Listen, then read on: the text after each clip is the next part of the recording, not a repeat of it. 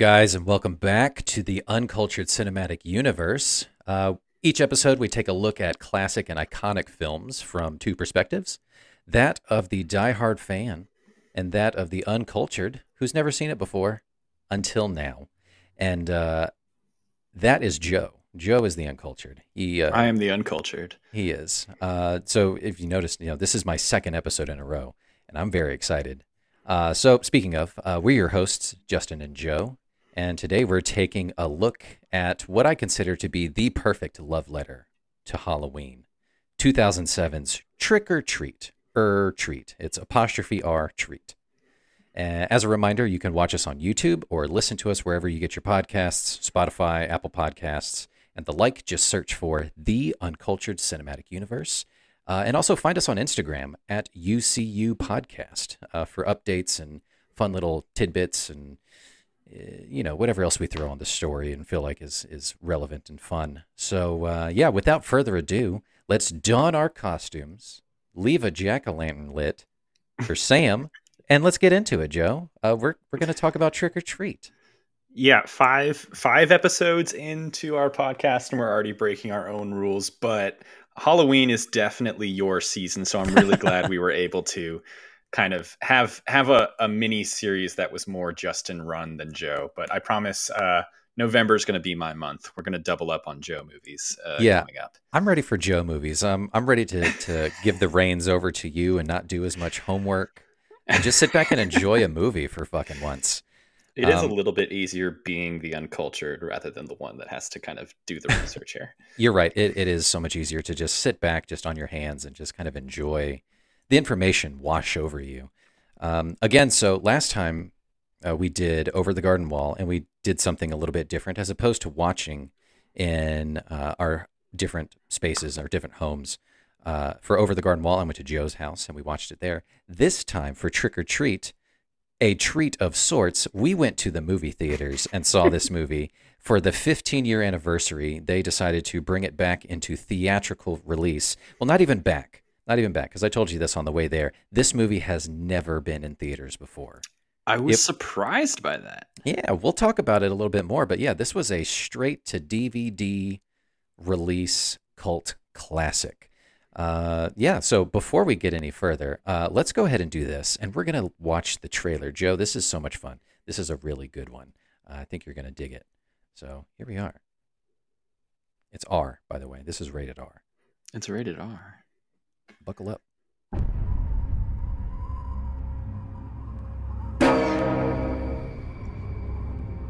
I'm scared already.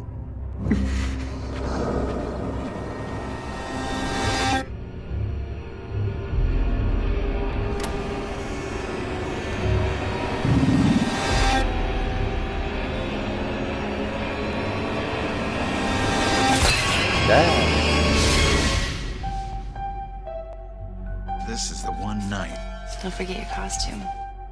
All sorts of things. Roam free.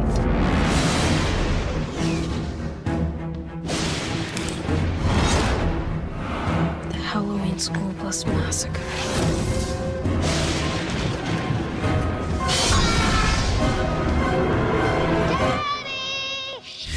Be quiet. Why? You'll bother the neighbors. I hated that kid so much.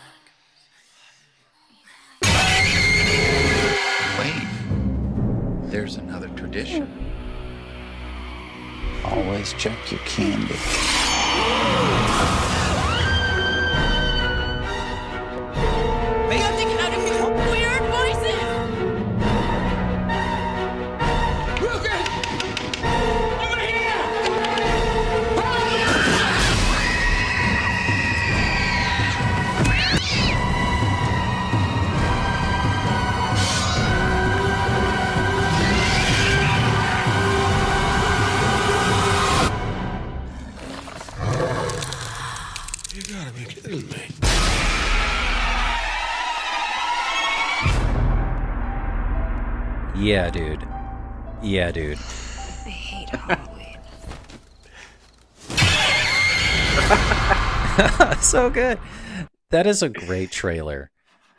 You know, they they captured the whole thing in it. Mm. The whoever's whoever cut that trailer, you know, they they did a good. Yeah, job. it's it's it's it's a very um it's it's not a normal narrative for a movie to have it's kind of intersplicing between four different stories four and four and a half ish um Yeah. so having to put all those together i think they really had a, a well-rounded take on that in that trailer Absolutely, yeah. And uh, for the audio listeners who couldn't read what was going on between uh, some of the shots, there's this one that that uh, that I caught. You know, it says it unfolds, or one of the reviews says it unfolds like Pulp Fiction, and it 100% does. And um, that's an important thing to call out uh, about this. So, if if you've been keeping track, all of the movies that I bring up, or think the series that I bring to the table, they're all fucking anthologies for some reason. And I don't know what that says about my personality or my psyche, but uh, I just enjoy an, an anthology kind of storytelling for some reason. you love a circular plot you love individual vignettes I do, and uh, yeah. So like Pulp Fiction was my first one, um, and that obviously was the, the cornerstone for it. And Over the Garden Wall folded and folded in that kind of similar way of just like individual stories, and then this one does too with Trick 'r Treat. Um, but yeah, so let's. I'm going to hit you with some numbers and some basic overview of this movie. Um, I had a fun time digging into this, uh, just learning about it. There's there's some some neat gems in here. So yeah, so this was written and directed by Michael Dougherty, and this was his di- uh, directorial debut. Joe, Mhm. would you believe that? I would believe that just because it was like released on DVD. It didn't seem like they were planning on uh spending a lot of money on distribution here. However, in terms of just like horror movie tropes, he really seems to have a good understanding of what he wants to pay uh homage to versus what he wants to kind of like uh turn on its head a little yeah, bit. Uh, definitely. This guy studies film. He has studied film for sure. uh, some of his his resume. So he was a writer on X two. That's X Men Two, the sequel, the good one from The the, original. yeah. From the original three. Uh, also a writer on Superman Returns, a uh, controversial yeah. superhero flick. Interesting one. Yeah. Um, so a follow up that he did to Trick 'r Treat, he also did a wrote, directed, produced. So he was wearing all three hats uh, for another horror movie centered around a holiday called Krampus, and that one is another one of my favorite like holiday style kind of horror movies. Um, I'm not going to subject us to watching that this December. I'll save it for next year. Uh, but it's a good one. It's got similar vibes.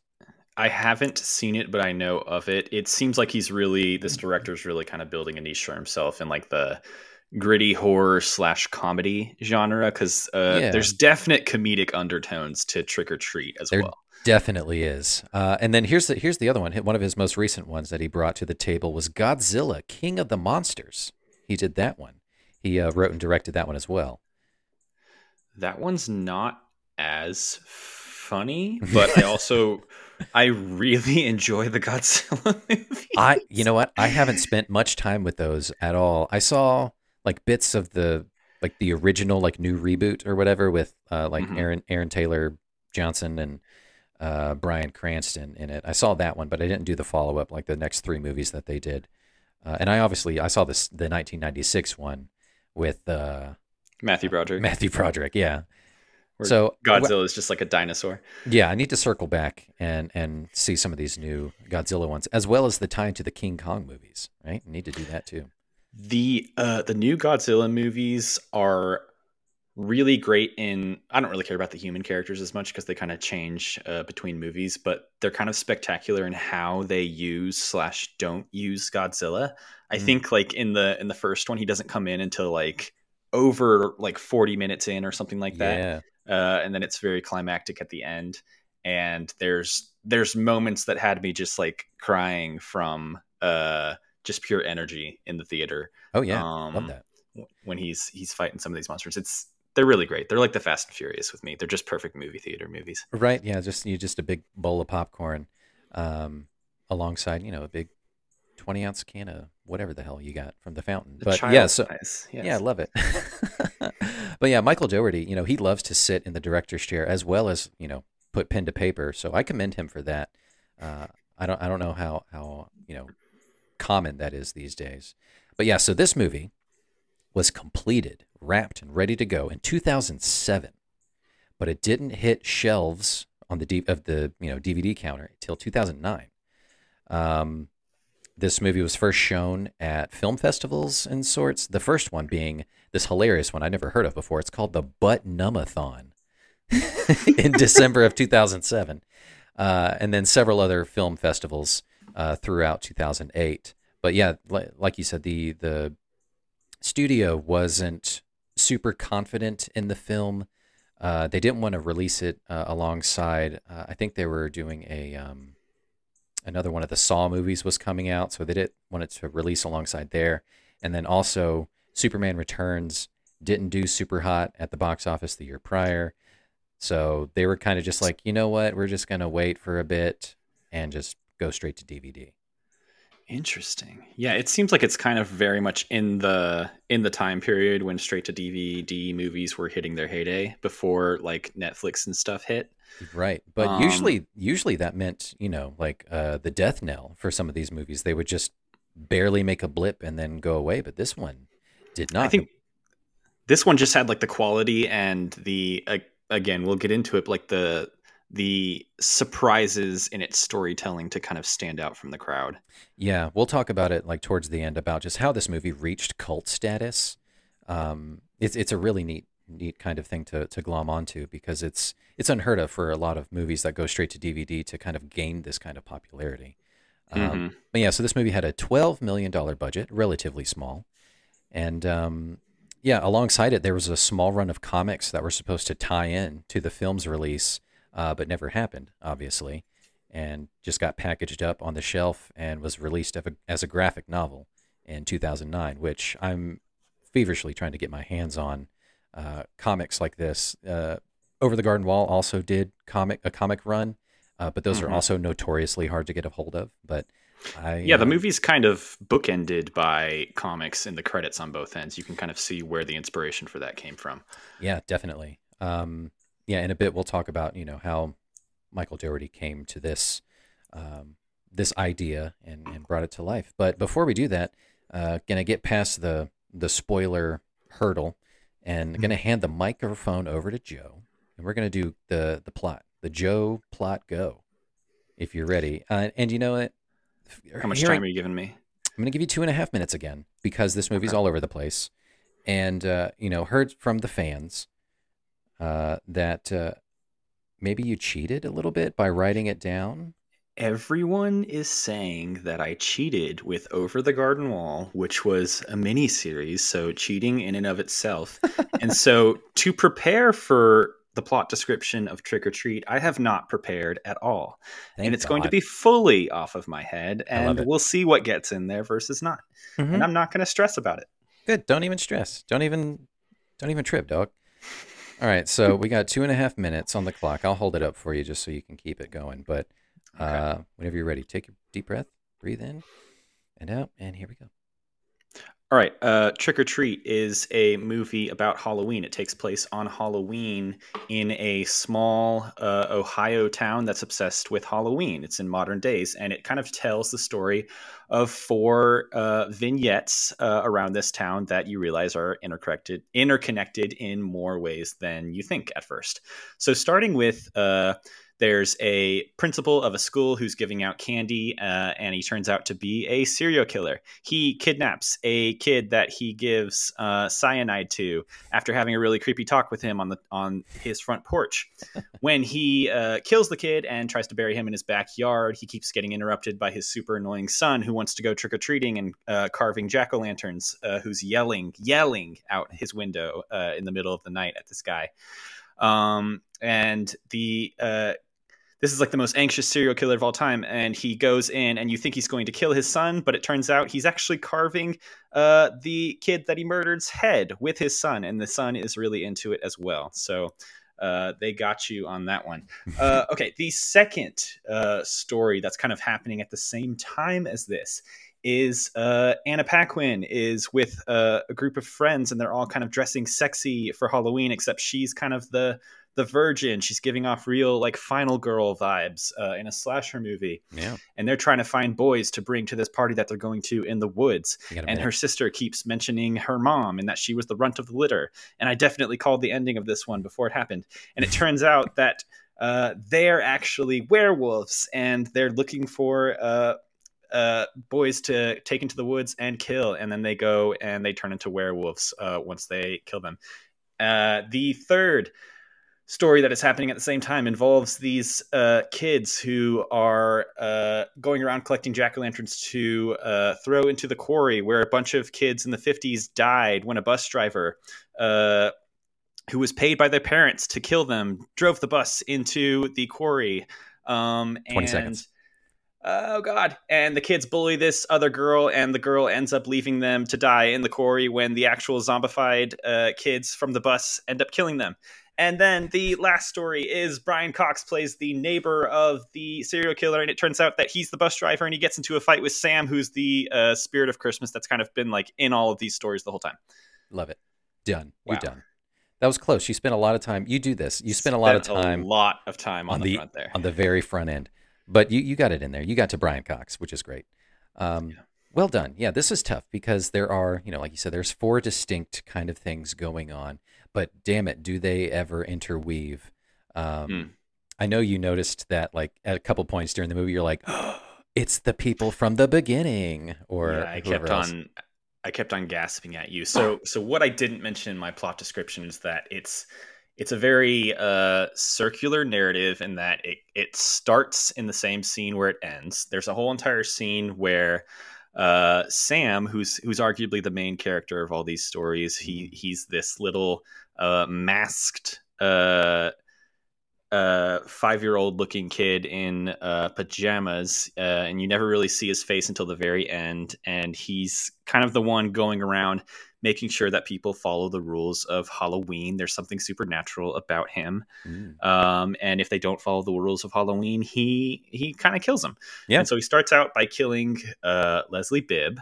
Uh, and I spent about five minutes in my head during that scene figuring out whether or not it was Leslie Bibb uh, was. because I couldn't.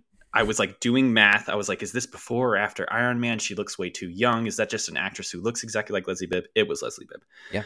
Um, so he kills her. It starts out the movie. Uh, and then you don't really realize it, but all the other characters are kind of crossing paths at that point. Then you go into their individual vignettes, and then at the very end, it comes back to that moment. And so the the stories are kind of told out of place in time uh, as well. You don't really know what's happening at what point. Yeah, I Um, meant but to. it's really fun how they they interact in that way. I meant to go back and like write out what's the chronological things of, of that really happens, and Mhm. I mean you can kind of infer it just how it how it all lays out. But yeah, like that intro specifically, like in the first ten minutes, um, is where a ton of overlap happened. I highly suggest going back and watching it again. I'm gonna, I'm going to tell you that every single time. Go back and watch the intro. You can see the zombie kids like shuffling off screen because they just or they're on their way to Mhm. Brian Cox's house. Um, in another quick shot, you can see Schrader, the that charming motherfucker, just run off screen with a grocery cart with pumpkins in it. You can see him just Yep. And There's lots uh, of like stuff happening in the backgrounds of other scenes. I want to I want to see like the animated flow chart of each individual timeline and like when they cross each other and when they're when each things Yeah. are happening. Yeah. There's a moment where the kids are at the quarry and they hear wolves and someone's Mhm. like werewolves, uh, and that's when the the bonfire is happening with Mhm. the the sexy girls and stuff.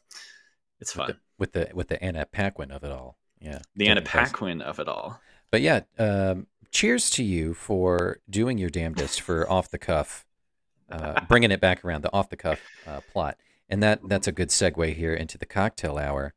We're gonna get better about this. I took a really sweet picture, and we're gonna throw it onto Instagram with along with the recipe.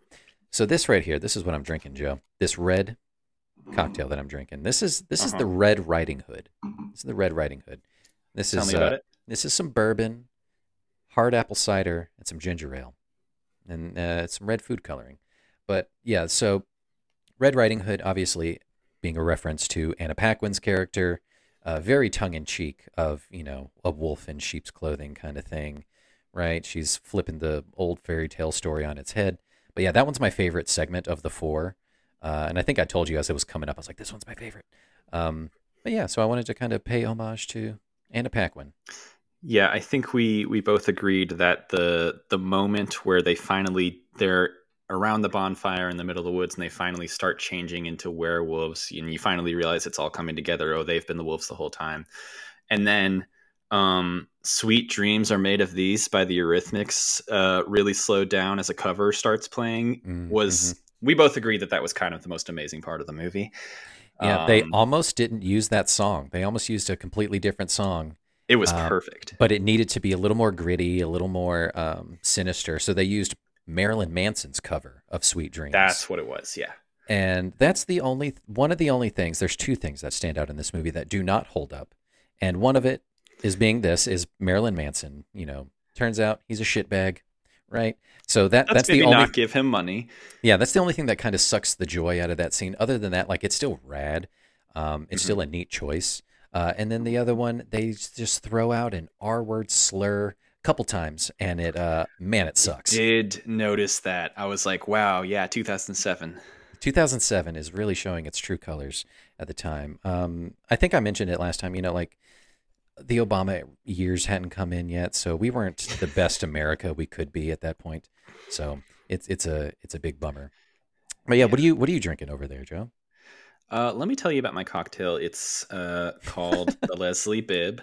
Um, and I'll tell you why. It is uh, made of gin, lemon juice, simple syrup, and egg whites. Great. Um, it's a little bitter. It doesn't vibe with the Halloween spirit at all. Nope. And uh, I feel like Sam Rockwell would like it.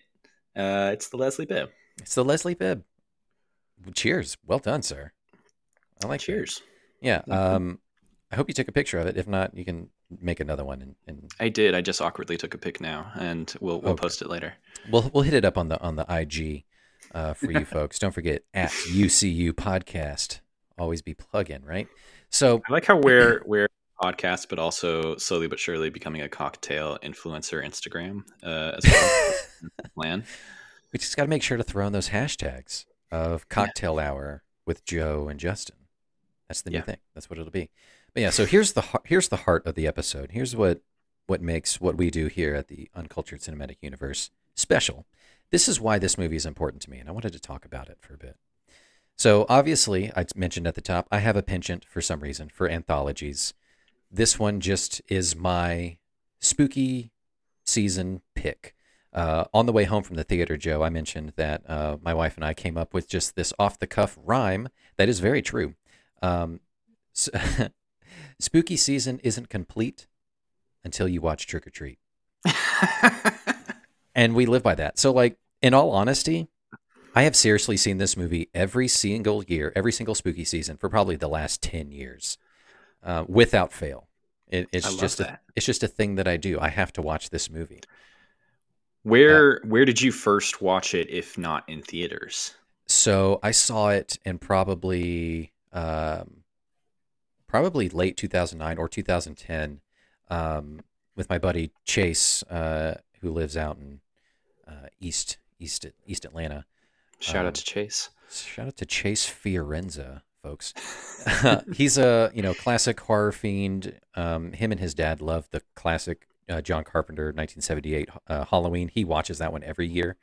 Um, but he's a seeker of the weird and obscure kind of movies, and Mhm. he was. This was like a hey, this movie just came out. You know, it's really cool. You need to check it out.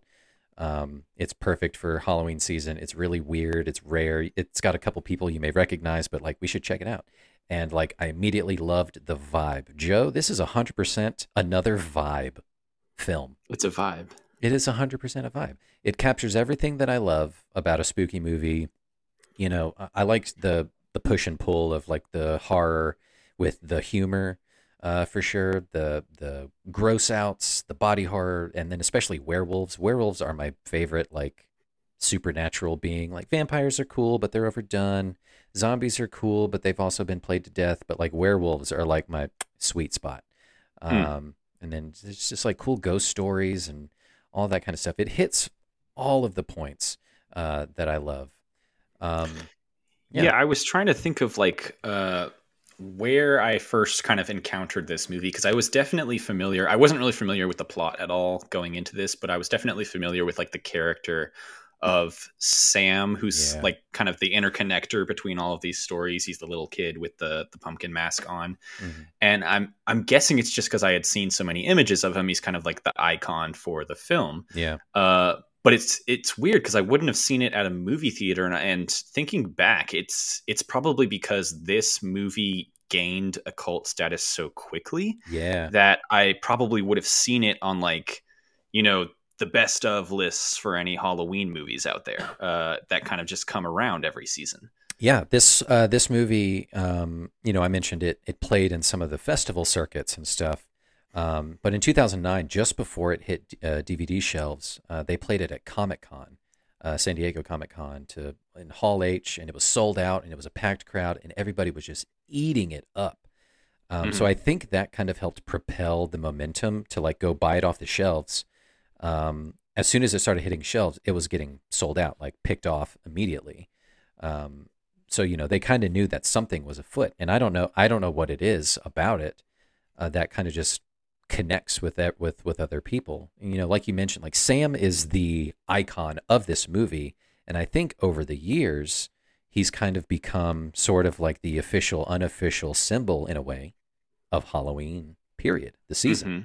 you know, you have the big serial killers from the movies from the 70s and 80s of Freddy Krueger and Michael Myers and um, Jason Voorhees and all this kind of stuff. But for some reason, like Sam is just, I don't know, he's kind of in Well, embodies, he's- embodies it all.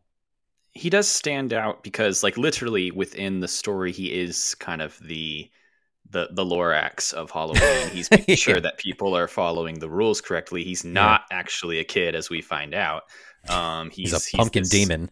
Crazy pumpkin demon, but he's also not the the way he kind of stands out from that group that you're saying of like Jason and Freddy and Mike Myers and stuff. Mike Myers, Michael Myers.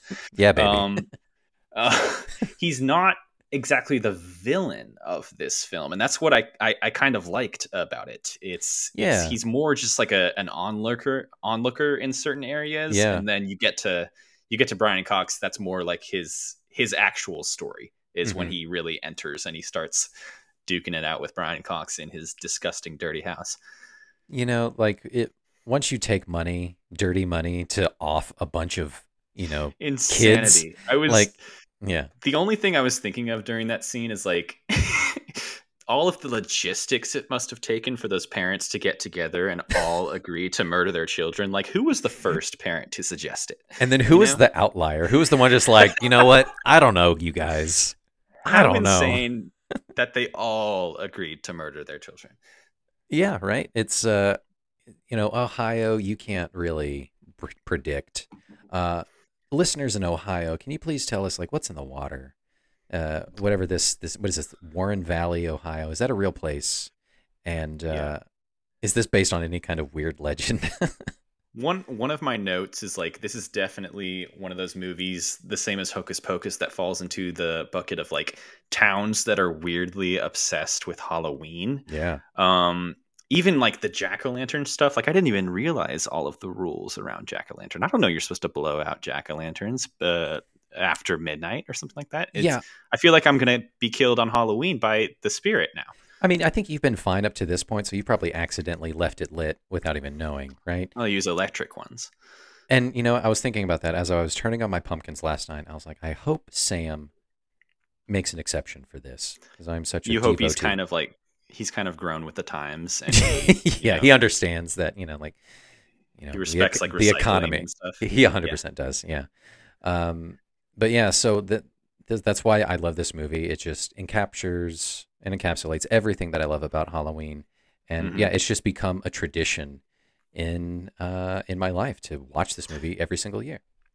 So yeah, we we watched this, and you mentioned uh, you love this movie. It became a cult movie. It Yeah. uh, showcased in front of a crowd at San Diego Comic Con, which makes total sense to me because it seems like exactly the type of film that that crowd would love because it's you can tell how much it loves Halloween Yeah. tropes and Halloween movies and scary movies in general, while also kind of turning them on their head. Uh, Mhm. And one thing I loved about each of the different stories in this uh, movie is that there's a clear there's a clear point where things get turned around and they kind of uh, they they exceed your expectations or like they reverse your expectations Yeah. a little bit, right? Yeah. mhm. Um, so you have uh, the serial killer story where he's freaking out in the backyard. He's trying to bury this body. That's I, I was just like riddled with anxiety watching that whole entire thing because he's freaking out on screen and like I'm freaking out. His son is like screaming at him and being all annoying from the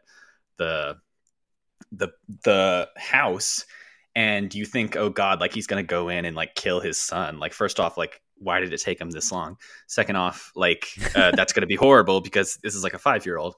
But no, it turns out, and I, I really wasn't expecting it, even though he was talking about like putting the pumpkin on ice earlier. Like I, I should have uh, clued into that. Mhm. Uh, the very last scene of that story is like him and his son with a knife carving up this kid's head.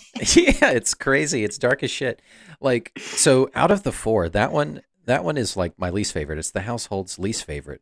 Um, Right. But it's it's the introduction to a lot of the the plot devices and some of the It's kind of the opener. yeah, it's the key to you know some of the the subversion that's going to happen throughout the movie.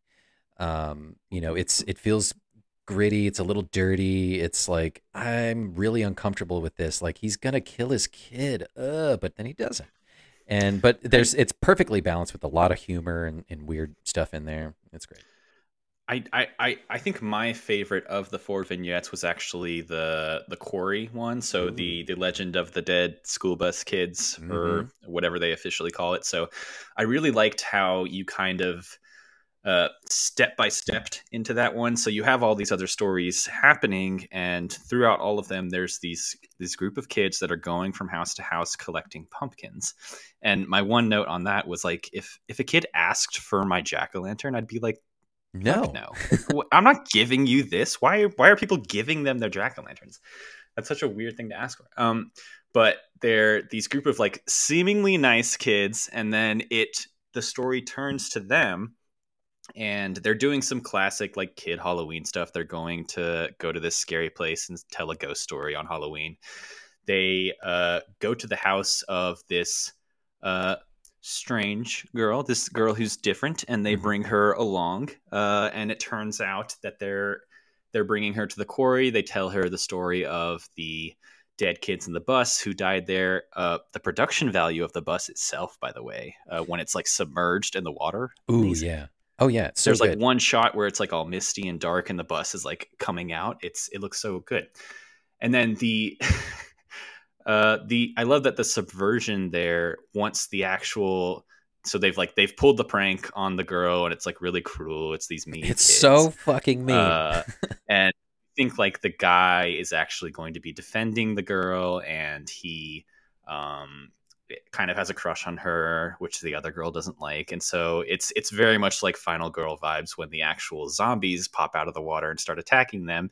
And then one of my favorite parts that I actually cracked up with you on as it was happening is when the the girl that they were making fun of and pranking.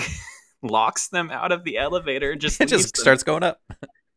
it was amazing and Dude. then i have i have a list of parts from this movie that i love i i can go through it but like it happens right after that that she actually comes out of the elevator and she sees sam sitting there Mm-hmm. Yeah. and they kind of like give a nod of respect to each other and then she goes on her way Yeah. because sam's the one that's kind of just like looking at all of this stuff happening as it's happening throughout halloween night uh, i loved it Yeah, like um, Sam has the respect of like, hey, you followed the rules. You know, she's you, got a jack-o'-lantern you understand that jack o' lanterns need to be lit. They will protect you. Keep it lit.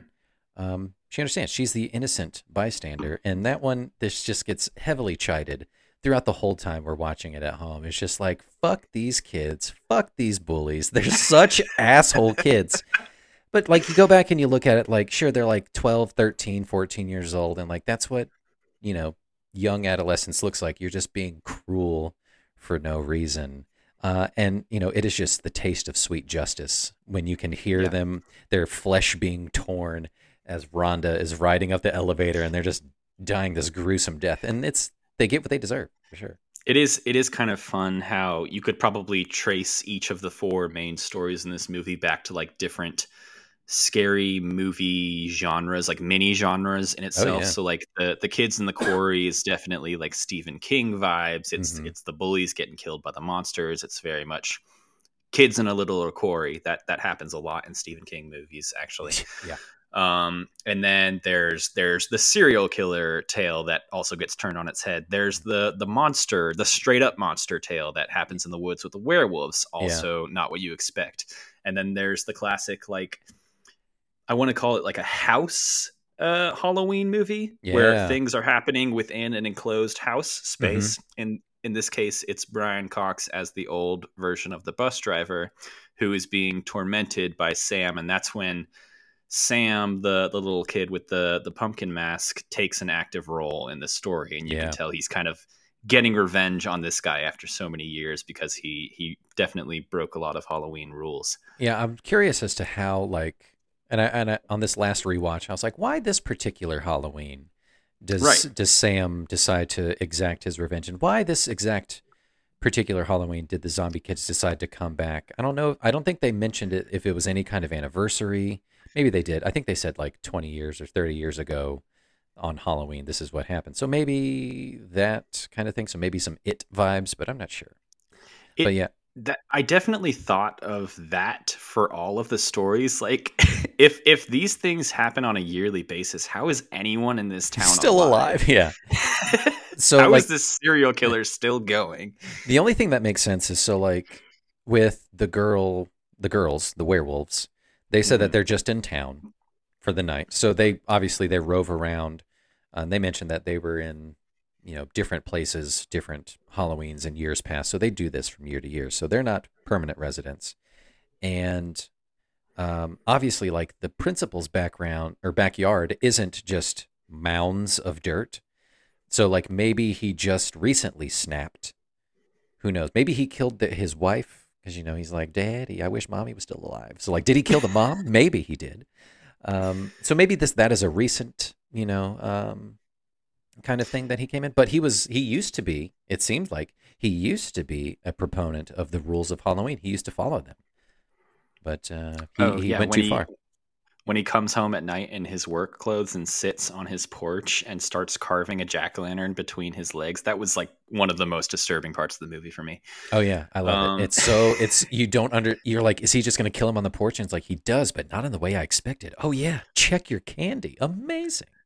I love it. I, I will say I didn't include it in my plot description, but I I really did like how one of the time elements of the story that you don't realize is being is being kind of fucked with is that the the guy who's stalking Anna Paquin's character, the the werewolf in secret while she's going through the party. So their story actually takes place maybe a few hours later than the serial killer story, which you don't realize, and it turns out it's the same guy. So it's him later that night trying to go after another victim and it turns out she brings him into the woods and he is her victim Yep. in that it's case it's a good it's a good twist. I love it. Um, Yeah. I, I remember being like genuinely shocked. I was like, oh man, like that's wh- when did this happen? Like, he, and then Yeah. you see it later at the end. Like the kid is all alone on the front porch. You're like, oh, his dad just died, and his mom's dead too.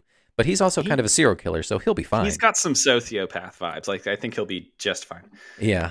Um, so I wanted to talk next about my general affinity for horror and how it kind of spurned. I think you brought it up as we were leaving, and I said we'll talk about it. So um, here's my first general memory of spookiness.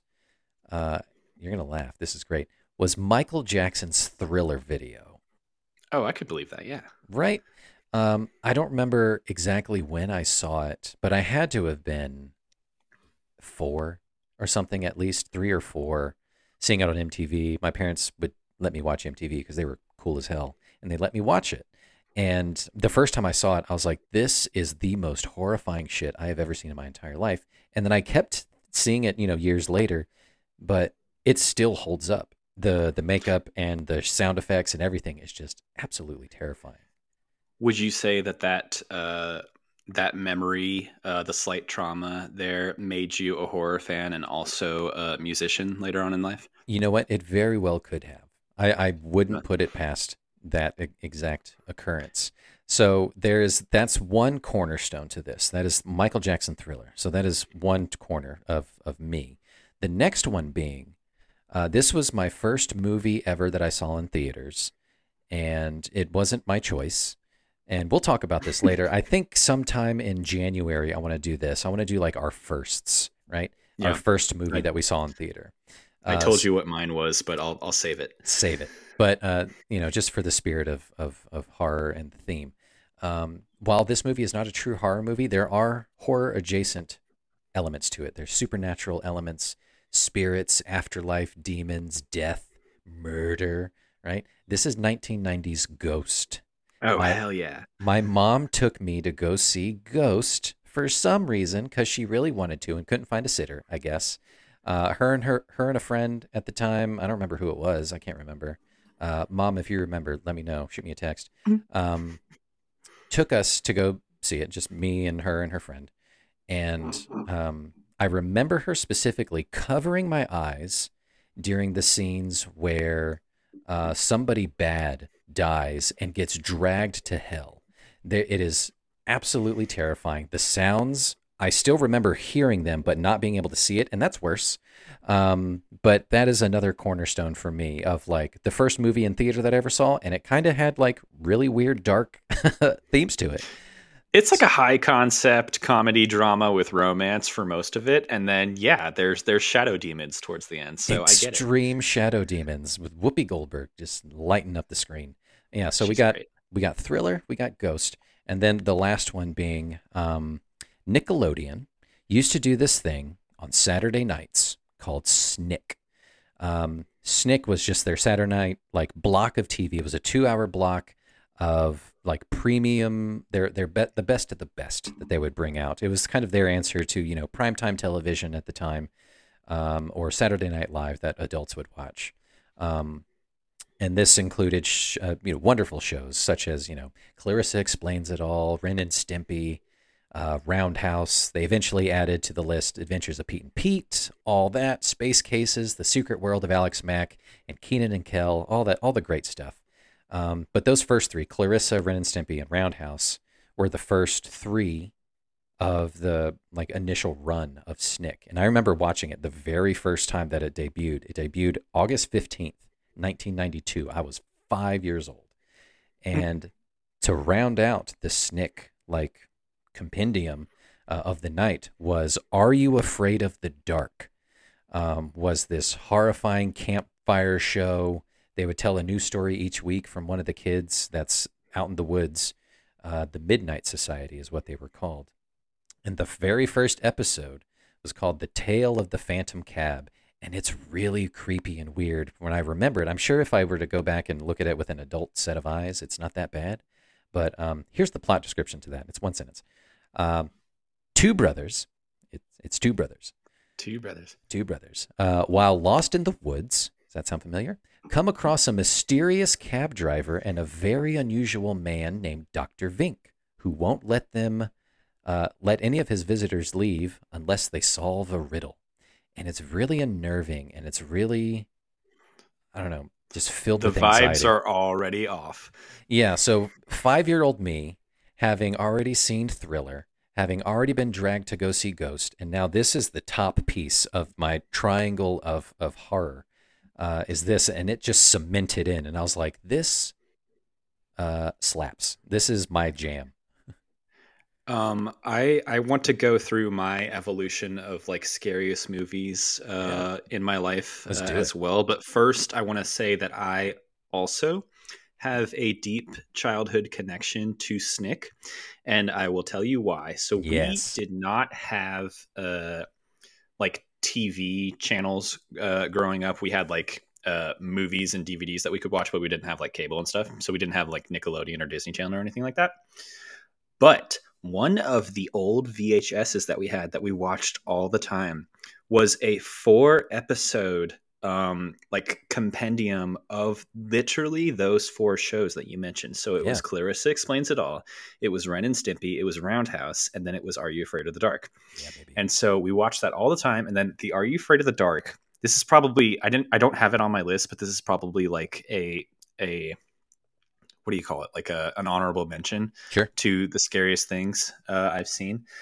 Our episode was called "The Tale of the Lonely Ghost," and it was about uh, this girl who moves in with like her cousin and aunt or something, and then the next door house is empty, uh, and they're trying to sell it. Her aunt's like a realtor, and uh, she goes and searches through the house and there's a ghost of a little girl who's mute and she shows up in the mirrors sometime Yeah. and uh, it's really creepy um, it has kind of a happy ending but it also involves people like walking into mirrors and getting trapped in mirrors Yeah. and i was not about that I remember that one. um, but yeah I, I really love that we have a shared formative experience around snick yeah, man. I um, love it.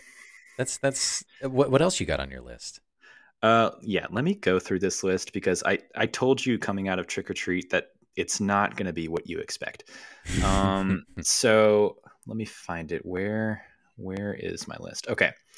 Um, as a child, I used to be extremely not into horror movies. Like we couldn't couldn't do it. Very anxious child because like I I took movies home with me Sure. in in my mind and in my heart and Of soul. Yeah. and could not stop thinking about them.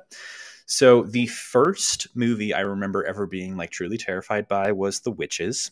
Uh, Okay. Roald Dahl's The Witches. yeah. People pulling their faces off, people turning into mice, all of that. Couldn't couldn't Dark. do it. Dark. Yep. Yeah. Um, the next movie, this is kind of a pair. Um, it's they're not horror movies. Uh, it is um, War of the Worlds with Tom Cruise. Okay. Uh, and Thriller. then X Men: The Last Stand, and I will tell you why. Like ten year old Joe, Yep. could not like wrap his head around like people evaporating on screen and getting Oh my like God. uh, vaporized. Yeah. Can't do it. Can't Mm, do it. Yeah, Mhm. like did not sit well, and that happens in both of those movies. And so It does. like truly terrified um still still honestly can't really do that today that's that's that's a weird thing in my mind that's a deep fear of being vaporized. I wonder if there's a word for it yeah uh there's it's just uh the first time i saw it on screen i was just like nope nope something's something's truly deeply wrong here no War of the Worlds. Um, you know, that's I I that's enjoyed a it. stressful movie I enjoyed it. Yes, it is high stress, high stress, high thriller, um, jump scare, big concept. It's a Tom Cruise movie for sure. Um, but yeah, I can see how that would frighten a ten-year-old. I mean, I respect both, uh, maybe not X Men 3, but War of the Worlds for what it is now. Uh, I think it's a well made and interesting film that has like ups and downs in terms Yeah. of uh, different themes and stuff. But yeah, scariest movie. f- And that was like maybe 2004 to 2006 ish Mm-hmm. until it got trumped by uh, an actual horror movie, The Ring, which just fucking freaked me out for Oh, yeah, a really long time. Just I in in perpetuity. I saw that movie in theaters, and I remember my friend Brian talking about this movie in, in particular at uh, one panel at uh, Dragon Con a couple years ago, or several years Mhm. ago. But like Ring, seeing that movie in theaters, I was probably 15 when it came out, 14 or 15. And the crowd, the everyone in the theater getting into it being terrified together was a really fun, unique experience. And at the end, when Samara comes through the TV, literally everyone is having the exact same visceral reaction of like, I can't get farther back in my chair enough because she's actually coming for me. And I had to sleep with the lights on the first night after I saw the theater. And the next night, I slept with the blanket over the TV. Yeah, I I was just on the cusp of not being able to enjoy that. Like these days, and I'll I'll get into it, but like horror movies these days, I think I can really enjoy if I'm watching them with a crowd in a movie theater. And some of some of the best movie theater going experiences I've had have been horror movies. Yeah. Um. So specifically, like the Visit, the M Night Shyamalan movie, uh, back in 2016 ish With the old people, right? The one with the old people where it's all found footage that was real fun to watch in the movie and then my favorite uh movie theater experience of all time was a packed crowd here in Atlanta watching Us back in like 2018. 17, 2018. Yeah, holy shit, that's cool. So fun. Yeah. So fun. That's awesome. Um, but then I, I also had a note around like what's my scariest movie just like right now uh, that I can think of that I've seen. Mhm. Um, and it was kind of hard because it's it's hard to really define a scary movie at this point because I think the genre itself has kind of broken out into a lot of mini genres For sure. and so Yep. I, I I tend to really like um kind of like trick or treat but uh scary movies that have a level of comedy to them but are also they also like have heavy emotional themes as well Mhm. uh so you have the the it movies Yep. loved those Oh, right yeah. Mhm. um maybe loved the first one better than the second but whatever Yeah. yeah. Um, it goes without saying. And then you have uh did you ever watch haunting of hill house on yeah. netflix Oh yeah. Uh, the whole last one of my episode. favorite shows The whole last episode is just just an emotional Yeah. roller coaster the whole time, and you're like, "This has wrecked me for a long time." Yeah. like it's it's truly scary at certain points um but it it, it also leads towards uh emotional payoffs in ways that you don't really expect and I, I i've really come to love that type of horror subgenre Mhm. uh really anything by mike flanagan the guy who does haunting of whorehouse uh, whorehouse god Oh, wow. haunting of hill house um Have you seen some of his Uh, other his other stuff that he did? Um, Yeah. Was it the Ouija? yeah yeah so the- he did uh the ouija movie he did the movie hush did you ever see that love Hush. i love hush Hush your Ah. mouth. Hush up. It's so I good. w- really want to be able to talk about that at some point on this uh, podcast. I love that movie. And then he did some more recent ones. Uh, did you ever see Doctor Sleep? I haven't seen Doctor um, Sleep yet. No, I need to. I read really the book. good. I read the book because I love The Shining. Um, the both takes on it, um, the the book and the uh, the film as well. But uh, I've only read Yeah. the the book, Doctor Sleep. Very cool stuff, Joe. I'd love I love learning this about you, and I love that we get to ex- like do this together. Yeah. How fun! Yeah, Doctor Sleep, probably my my recommendation coming out of this episode. If I have to give one, it's go watch Doctor Sleep. But then There's- the Yeah, there's a couple days left before Halloween, and I'm gonna put that on my list to to watch. do it. Yeah. Um, it's real fun. Uh, the only other like scary movie I've seen in the past that I'd probably call just the most generically scary was uh, The Conjuring Two. You know what? I have a weird uh, thought around, or not even thought, just like just thoughts around the Conjuring movies, like Conjuring and Insidious. Like I lump them all together, and they don't scare me, and I'm not like entertained by them either because they're kind of both the same movie. But- So I'm coming at it from a heavy Catholic standpoint. Oh, and when yeah, the devil gets involved with things, things tend to get a little too real. Um, so I, I've still never seen The Exorcist, so that could probably go on our list. okay, then we'll see that one because I remember watching that as like a ten year old or an eleven year old, and then just like this is.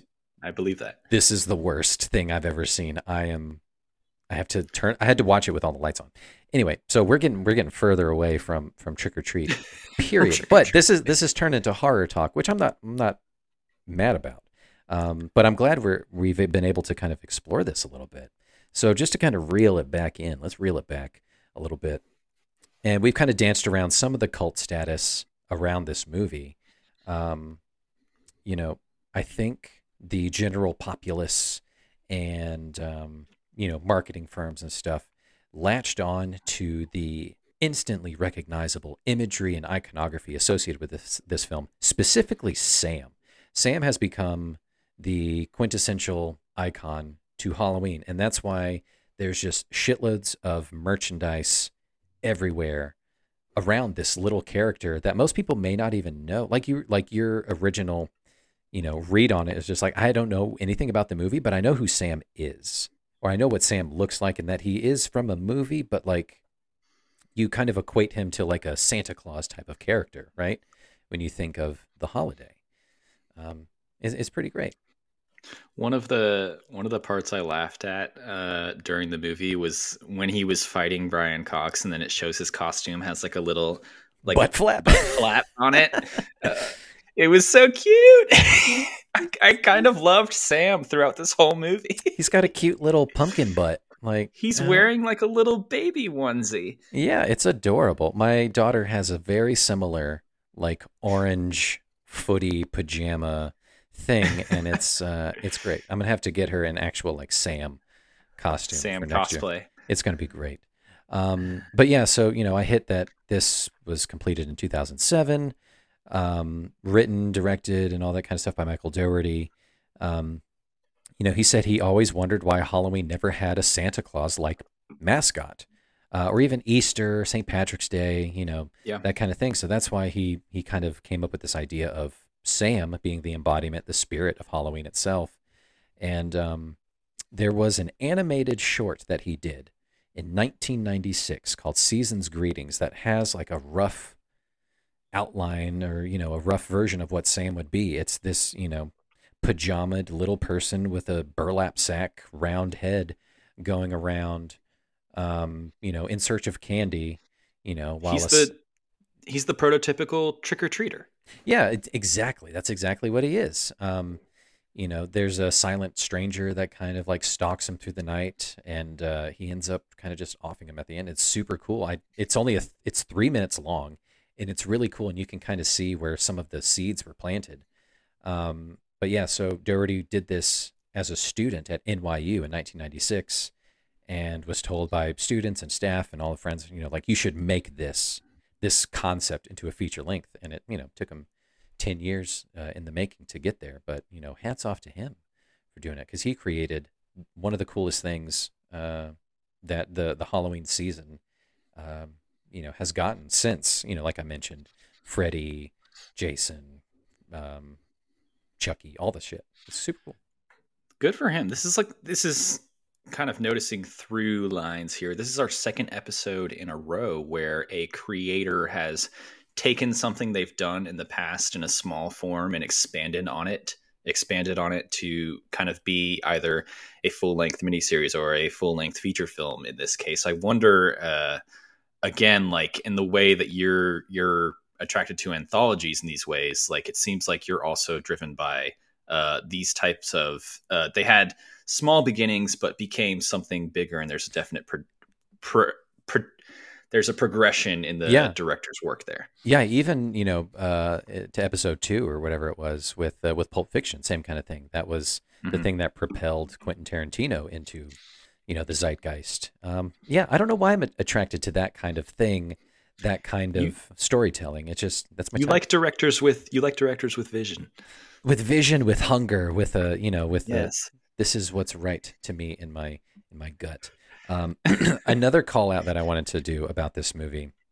Uh, so obviously, uh, going back to the year 2017, um, by that point, this movie had been out by about eight years or so, and it had Mhm. reached uh, uh, reached a pretty critical, you know, cult status. Um, it was picked up by Universal Studios Halloween Horror Nights. In 2017, it was a dedicated, uh, or it was just a scare zone at that time. Um, easy to kind of like recreate Warren Valley, Ohio, uh, in a small little corridor uh, throughout the um, the park for you know this this uh, horror event. Uh, for those of you who don't know, Universal uh, Halloween Horror Nights is a thing that's very near and dear to my heart that I love so much. I like I like to go to it whenever I can. I haven't been able to in the past couple of years due to the state of the world um, and things like that, and also having a baby. Uh, it kind of changes things. if But, you uh, if your movie makes it to universal studios halloween horror night you've you've made it You have 100% made it. Yeah, so uh, well done, Mike Dougherty. You've made it in 2017, retroactive. But, um, so yeah, uh, Halloween Horror Nights is a Universal Studios. It's a thing in Florida. There's also one in Hollywood and um, somewhere in Tokyo, I think, and a couple other places. But um, throughout the month of September and October, they do. Oh no, my camera's about to turn off. I promise I'm still here, Joe. Don't worry. Throughout September and October, they like to do this thing where after hours they set up um, haunted houses in the parks and some of like back lots and you know random spots throughout the, the park and you can still ride rides uh, it's super cool it's really immersive there's tons of fog There's music going all the all the uh, all over the whole the whole time, and a lot of the houses are usually centered around either some kind of IP. Um, they usually do like a, a Halloween house. In the past couple years, they've done a Stranger Things house whenever they get the rights to it. Um, they've done a Killer Clowns from Outer Space house. And a lot of the times, um, the rest of the houses are made up of just like original ideas that the, the cast and crew uh, on set come up with, which is really rad. Uh, my my main experience with Universal Halloween Horror Nights is I, I went there maybe about five years ago with my nieces and nephews who were really young at the time and we went during the day to actually just like experience the park and then as the sun was going down we had to like run to the exit because people were starting to come out of the shadows. They, Yep. they don't really like ring a bell or anything when it starts to change over. It's like you gotta go. Yeah. Uh, so it's just us with a group of kids uh, running through these these zombie actors. hmm So fun. How cool is that? It was fun. It was yeah. But yeah, so it started out as a, just a scare zone, which is just like a, a place that people just walk through going from place to place throughout the park. It's a very small place. But then the next year in 2018, um, they brought them back to do a dedicated spot on house. And I went that year and it was so cool. Um, Mhm. They faithfully like recreate so many iconic scenes from that movie. Like you walk through, you know, Mr. Kreeg's, Brian Cox's house um, which is really cool. You can see up the stairs and you can see a Sam run by as the light flashes. Um, they did a really cool, uh, you know, replica of the bus coming out of the lake um, with some of those zombie kids kind of like peeking out behind to scare you. It's it was rad. Do they do they build like net new stuff or are they repurposing current rides at Universal? So they don't touch the rides. These are Right. like usually in like a big warehouse areas, usually for storage or for overfill or whatever that they need it for. But most of the time, these are built and made for these specific events or this specific event. Um, surely they repurpose um, a lot of set pieces or whatever, but a lot of the times they make brand new things to kind of, at least for, you know, some of the IP things, they have to make it look exactly like this one shot or something like that. It's super cool. That's so fun. And it's probably a super fun way for like like you're saying, literally those those set pieces to kind of see the light of day once more and entertain people. Yeah, and it's really for the super fans like myself to like be on set and kind of like be a part of the movie, which is really cool. Um, A Mm. couple years ago, they did a Ghostbusters one, and that was awesome to like walk on the rooftop and you know have Zuul be right there and just in all their glory. Super cool. Um, so yeah, this so is a Universal Studios fan podcast, by the way. We're definitely Universal and not Disney. definitely not Disney. Hashtag Universal forever. That's the number um, so we already kind of talked through some of the standout scenes and some other things. So I kind of wanted to hit you with some some trivia and Easter eggs, and we'll go through it. Oh, Um, get at me. Yeah. So yeah. So the kid at the beginning that you see in the costume shop that is peeking into the girls' dressing rooms like a fucking creep. Um, that kid's name is Quinn Lord. He is also the same actor who played Sam. That is so fun. Isn't what it? a fun little tidbit for that kid. Like he doesn't have to have his face plastered all over things No. to like ruin him as a child actor, but he's like, yeah, Yeah, that's I play me. this iconic uh, Halloween character. That's me. Yeah, super cool. Um, most of the jack o' lanterns on set, not real. They were ceramic or foam, obviously. Like you can't just have real pumpkins; they would just rot.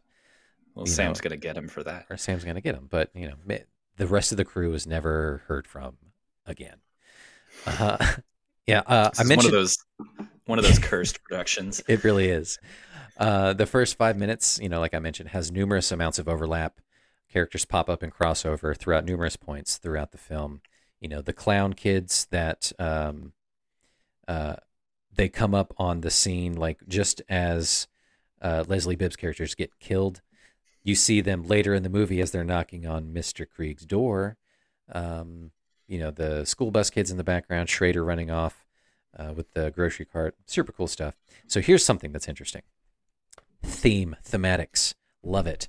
Uh, the the main theme that comes through each one of these stories uh, is an individual's journey through experiencing Halloween. So come with me for this. introducing the holiday, the rules, the traditions, being young. That's the principal storyline. You know, he kind of sets it up, introduces some of the the plot things, uh, and also Right. there is a kid, there's a child there experiencing these things. Um, as you grow up a little bit more into adolescence, you know, you're trick or treating on your own with your friends, uh, and you're kind of scaring your friends, and maybe you do a, a cruel prank here and there. Um, that's the ghost story. That's the ghost um, school bus massacre storyline. Uh, then you get a little bit older into your 20s, uh, where it's all about drinking and partying and having sex and murder. You know, Halloween has to become sexy. yeah, and that's the werewolf storyline, right? That's what they're they're after. They're after just fresh meat. That they're in town to just party, hang out, and drink and murder and go out. Uh, that's that's that line. And then the last segment being Mr. Kreeg. It's you're in your twilight years. You're over it. You're essentially the Scrooge of Halloween, and it's come full circle. It's it's life, baby.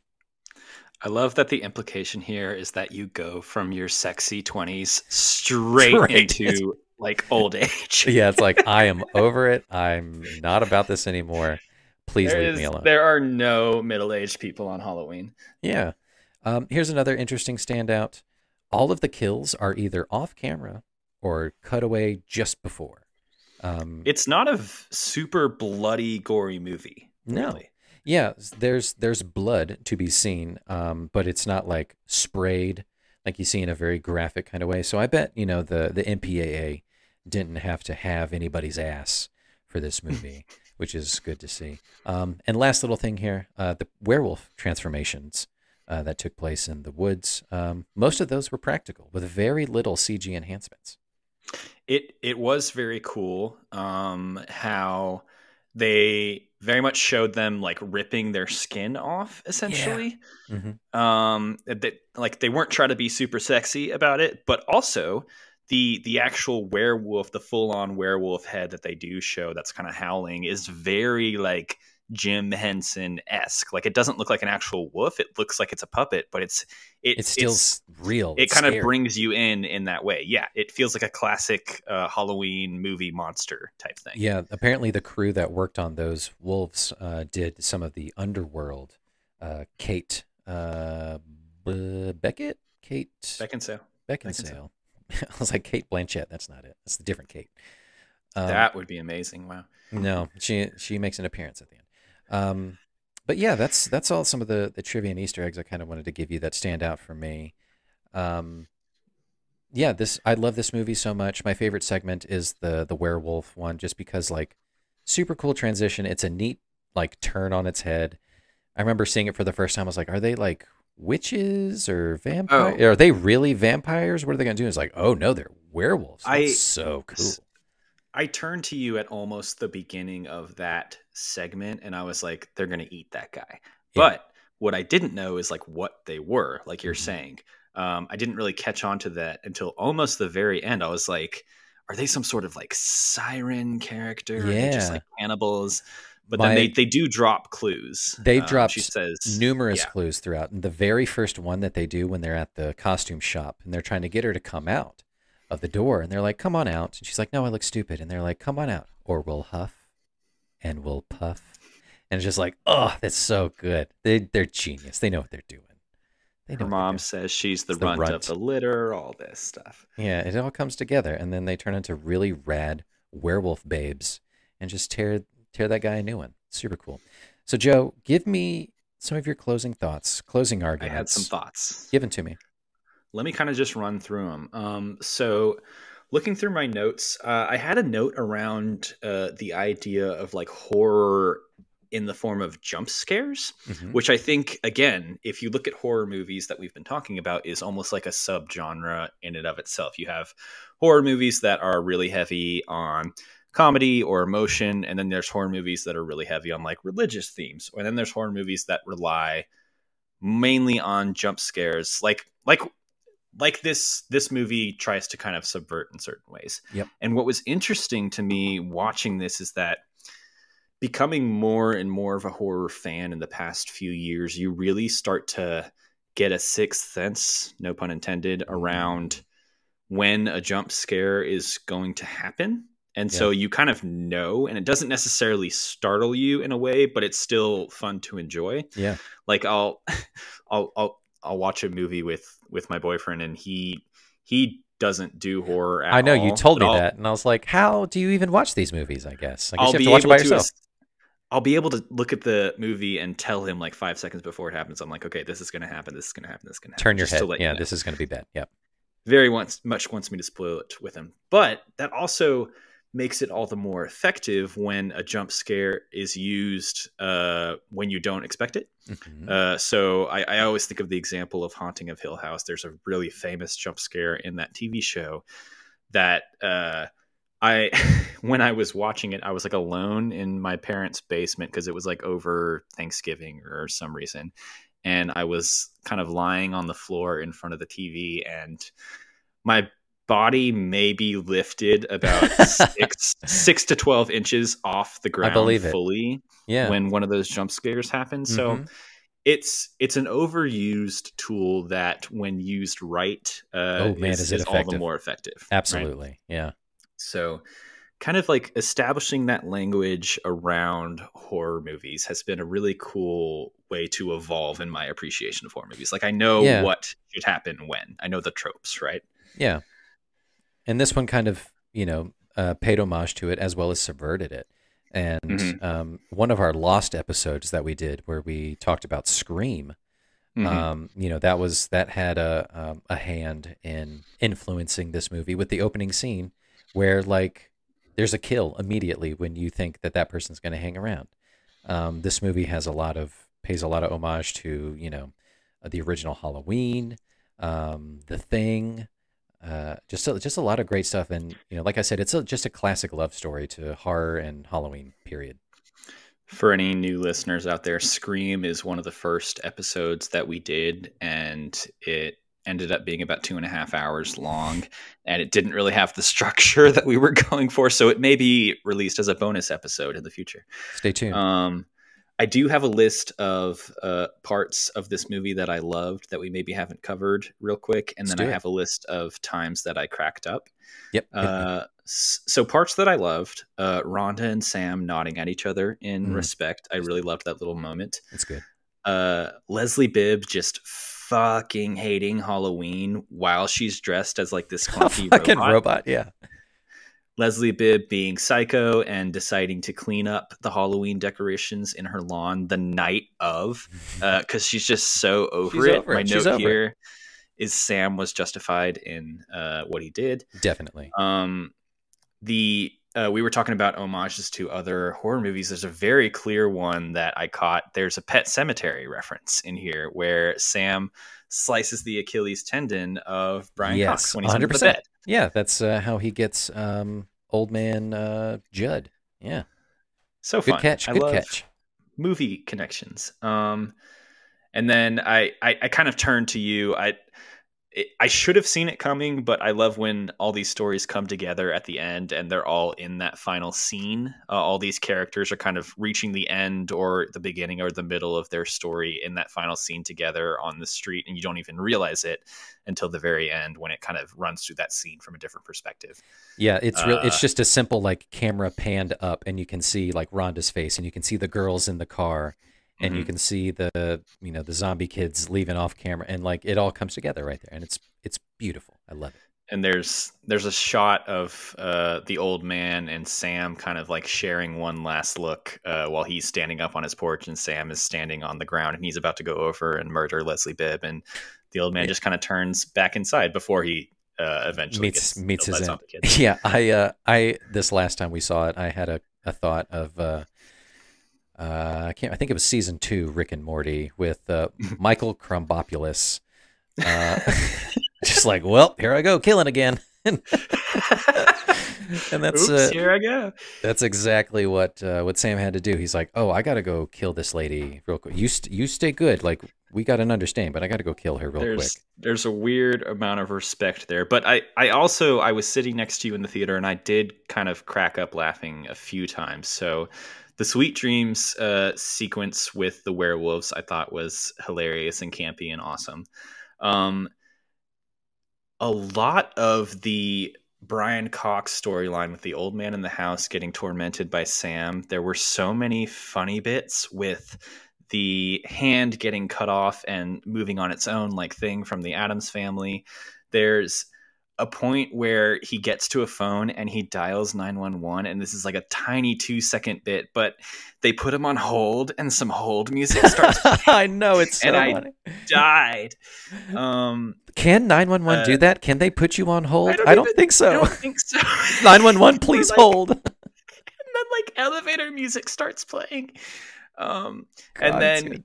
so he the old man gets a hold of a shotgun and he finally shoots sam and sam's body just like being flung across the room for some reason I, I found that darkly funny Oh yeah. um sam having a razor blade in his uh candy that he slowly unwraps and that's what he attacks him with uh Ooh, that was he awesome he got that candy from Mr. Wilkins' house next door from his candy bucket, there you go and it had a razor in it because Wilkins was poisoning all the candy. Wilkins was the one. Uh, he's he's the urban legend of people poisoning candy, and it's, he's the reason why you have to check. he all definitely the candy. is. He definitely is. He's another Halloween staple. Yep. Um. Yeah, and then the the kid that Wilkins is poisoning just throwing up for so So long. much and so long. It's like a it's a thirty second sequence of him just throwing up blood and chocolate. I guess Chocolate and um, then just like over these steps. his innards, and it's so good. It's so gross out and just over the top campy. I love it though. um, and then my final thought, uh, I wanted to ask you this question. Like, looking at this movie, there was a real emphasis on like horror costumes as part of Halloween, but I feel like these days no one really wears scary costumes, right? It's more of just like you're dressing up as a movie character or something like that. What is at Yeah. least that's my experience. What is what is your experience with Halloween costumes these days? It it weaves in and out. I think a lot of um, cosplay culture, you know, has kind of bled into Halloween. Uh, cosplay being, you know, you're just playing as a character that you enjoy, uh, but in costume. Um, you know, that's popular at uh, you know like festivals or um, like Comic Con or Dragon Con, just any con really. Uh, it's uh, popular to dress up as a, your favorite fandom or something like that. And I think, you know, it's over the past, you know, 10, 15, 20 years, the commercialization of uh, Halloween in general, the um, the popularization of like kids characters that are like easy to emulate, you know, like Power Rangers, starting with Power Rangers and all the way up through like Paw Patrol and that kind of stuff, where it's easy to kind of like capitalize on that. Um, so I think it's an interesting blend where like probably majority of people dress up as a character of sorts. It's not. It's no longer just like I'm a ghoul or a goblin or whatever. There Mhm. there is still that, but I think it's majority. You know, it's what you can grab off the shelf, and you are now Sarah Sanderson from Hocus Pocus or something. You know. It's yeah, you hit the nail on the head. I think it's it's really the popularity of cosplay uh, has Mm. really ingrained itself into Halloween. So you you find yourself emulating specific people as opposed to ideas and scary concepts and stuff. Yeah, yeah. Nerd culture has has uh, definitely taken a step into the limelight. What's what's your what's your favorite Halloween costume you've ever done?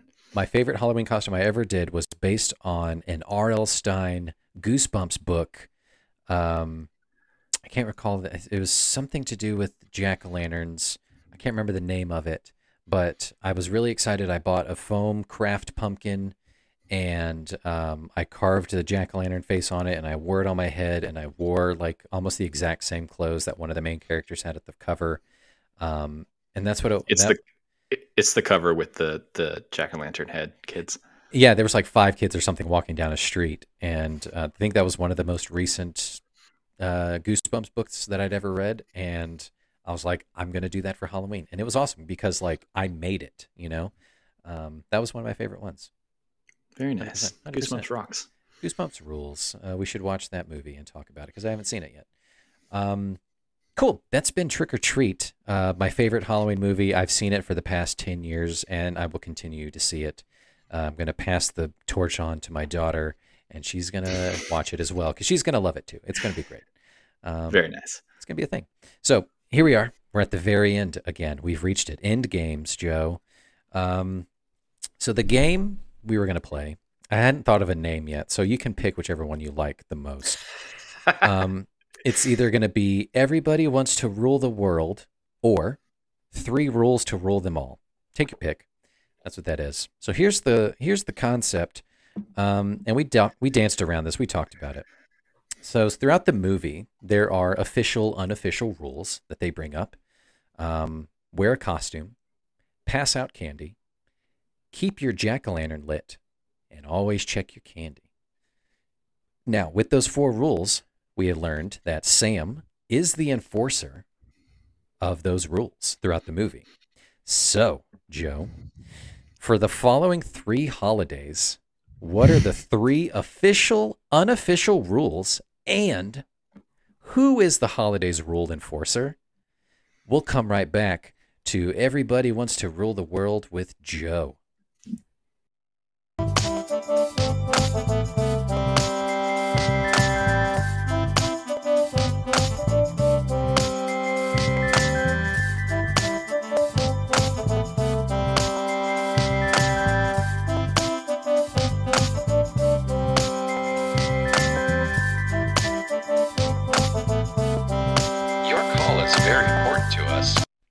Yes, it is. The call is still important to us, folks. Welcome back to the Uncultured Cinematic Universe. And we're going to play Everybody Wants to Rule the World with Joe. And for those just catching up, uh, Joe, here's the rules. For the following three holidays, what are the three official, unofficial rules? And who is that holiday's rules enforcer? Okay. You know, a normal person would have given me the three holidays before the hold music to think through, but I love that we're just jumping into this. We're just doing it because these are going to be easy. These are going to be fun. Um, so I'm just going to give you the first holiday, and you tell me the rules and the enforcer, and then we'll move to the next one. I'm not going to give you too much time to think about it. You ready? Okay. These, these are these are going to be great. They're going to increase in level of difficulty. Um, Christmas. Christmas. Okay. The three rules for Christmas is are um if you're opening presents with a group of people, you all always have to open them uh, one person at a time so that love that. everyone can see and appreciate what everyone else gets. I do agree with that. At the same time, like a bunch of ravenous wolves, which I think is primitive. Mhm. Um, rule number two is whenever you're uh, eating a candy cane, you have to sharpen it into a shiv first Yep. um, before uh, eating the whole thing. Mhm. Rule number three: uh, you have to put the star on the tree last. Um, Ooh, yeah, yes. as the final thing. Don't you dare put that tree on first. The enforcer of these Christmas rules is uh, Rudolph's forgotten younger brother, Randall. Randall. is he also red nosed? No, Ah, poor it's guy. blue. It's blue. The blue nosed reindeer. Ran- Randolph. oh, Randall, not Randolph. He hates Okay. when people get those messed up. Yeah, I believe it. Okay, so that's Christmas. Those are three really great rules, and I abide by them 100%. So I am Yeah. safe from Randall's wrath, the wrath of Randall. Um, next holiday, Joe. Valentine's Day. Okay. Um